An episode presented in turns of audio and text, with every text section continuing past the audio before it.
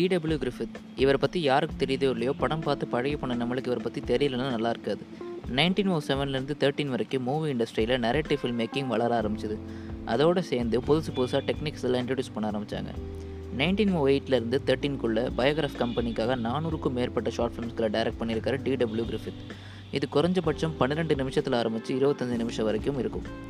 இதில் நரேட்டிவ் ஃபிலிம்ஸ்க்கான பேசிக் எலமெண்ட்ஸ் முக்கால்வாசி இருந்தது. ஒரு படத்துக்கு சஸ்பென்ஸ் சைக்கலாஜிக்கல் டெப்த் எந்த அளவு முக்கியம்னு இவரோட படங்கள் தான் அந்த காலகட்டத்தில் முடிவு பண்ணியிருக்கு. கிரிஃபித் நேச்சுரலாகவே ஒரு மேடை நடிகர் ஒரு பிளே ரைட் ஒரு மெலோ ட்ராமேட்டிக் தியேட்டரில் வேலை பார்த்துட்டு இருந்தவர் அங்கே கற்றுக்கிட்ட விஷயங்கள் பார்த்த விஷயங்கள் எல்லாத்தையும் டைரக்ஷனில் உபயோகப்படுத்த ஆரம்பித்தார் சேஸ் ஃபிலிம்ஸில் இதுக்கு முன்னாடி சொன்ன மாதிரி சேஸரையும் சேஸ்டு பர்சனையும் ஒரே ஷாட்டில் வைக்கிறது தான் வழக்கம். ஆனால் அவர் கிராஸ் கட்டிங் பண்ணி எடுக்கிற டெக்னிக் நைன்டீன் எயிட் எயிட்டில் உபயோகப்படுத்தியிருக்காரு. Nineteen டுவெலில் the girl and her trust அப்படிங்கிற ஒரு பயோகிராஃப் ஷார்ட் ஃபிலிமில் இந்த டெக்னிக்கை அவர் யூஸ் பண்ணுறாரு கிரிஃபித்துடைய இன்னொரு இம்பார்ட்டன்ட் படமான the Lonedale operator nineteen லெவலில் வெளிவந்திருக்கு. த கேர்ள் அண்ட் ஹர் ட்ரஸ்ட்டில் கிரேஸ் அப்படிங்கிற ஒரு பெண் பேசிக்கலி ஒரு ரிமோட் ரயில் ரோட் ஸ்டேஷனில் டெலகிராஃபராக இருப்பாங்க.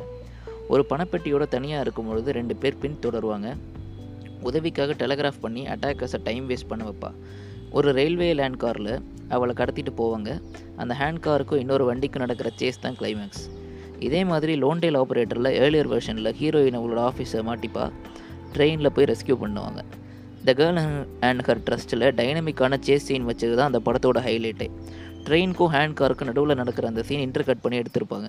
டைனமிக்காக இப்படி மூவ் ஆகிற கேமராவில் அந்த சீனை சினிமாவை ஒரு புது களத்துக்கு தளத்துக்கு எடுத்துகிட்டு போச்சு. அந்த கட்டத்தில் படத்தோட ஆரம்பத்தில் ரெண்டு பேர் அவளை கல்யாணம் பண்ணிக்க சொல்லி கேட்பாங்க. அதில் ஒருத்தன் அவள் அனுமதி இல்லாமையே அவளை கிஸ் பண்ணிடுவான் அதுக்கப்புறம் தனியாக இருக்கும்போது தான் ரெண்டு பேரும் தோர்த்துவாங்க.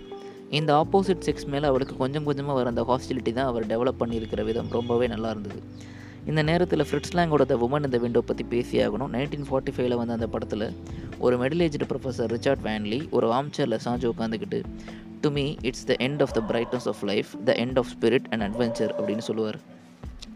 இந்த இடத்துல நான் ஏன் இதை கோட் பண்ணுறேங்கிறத கொஞ்சம் நேரத்தில் சொல்கிறேன் அவரோட தனிமையை நினச்சி பேசுகிற வசனமாக இது அமைக்கப்பட்டிருக்கும். ஆல்ஃபர்ட் ஹிட்காக்கோட சஸ்பென்ஸ் கிளாசிக்கான ரியர் விண்டோ நைன்டீன் ஃபிஃப்டி ஃபோரில் வந்தது.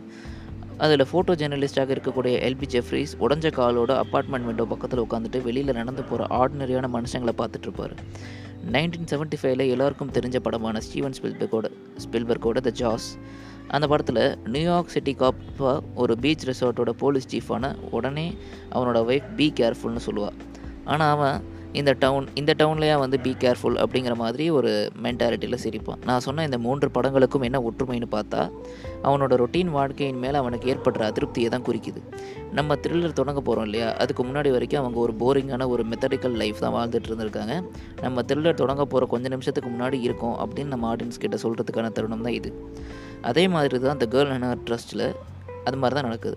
உண்மையான ஆபத்தை அவளை நெருங்குது அப்படிங்கிறத அவளுக்கு முன்னாடியே வந்து அவளுக்கு புரிய வருது. இதான் நான் சொல்லிட்டு இருந்தேன். இப்போ வந்து நம்ம அடுத்த எபிசோடில் என்ன பார்க்கலாம் அப்படிங்கிறத பற்றி பேசுவோம். டிவி சீரீஸுங்கிறது எல்லாருக்குமே தெரியும் இல்லையா? டிவி சீரீஸ் வந்து டூ தௌசண்ட்ஸில் ஒரு கோல்டன் ஏஜாக இருந்தது. அப்புறம் வந்து நெட்ஃப்ளிக்ஸ் அமேசான் வந்ததுக்கப்புறம் வெப் சீரிஸ் வந்து ஒரு புது ஃபார்மேட்டாக வந்தது. எல்லோரும் இந்தியாவில் பயங்கர மார்க்கெட் இருக்கிறது தான் வந்து வெப் சீரிஸ் ஆனால் அமெரிக்கன் சீரியல் அப்படிங்கிறது வந்து நைன்டீன் டுவெண்ட்டீஸில் டென்ஸ்லேயே வந்து பயங்கர பாப்புலராக ஆரம்பிச்சிருக்கு. இது வந்து நான் சொன்னேன்ல இந்த டி டபிள்யூ கிரிஃபித் அவரோட டைம் பீரியடில் தான் அமெரிக்கன் சீரியலும் வளர ஆரம்பிச்சது. ஒரு கதையை நரேட்டிவ் ஸ்ட்ரக்சர் கொண்டு ஒரு கதையை சின்ன சின்ன எபிசோட்ஸாக பிரித்து அமெரிக்கன் சீரியல் எப்படி அது வந்து பண்ணாங்க எப்படி அது வளர்ந்தது அப்படிங்கிறத அடுத்த எபிசோடில் பார்க்குற வரைக்கும் this is Sham signing off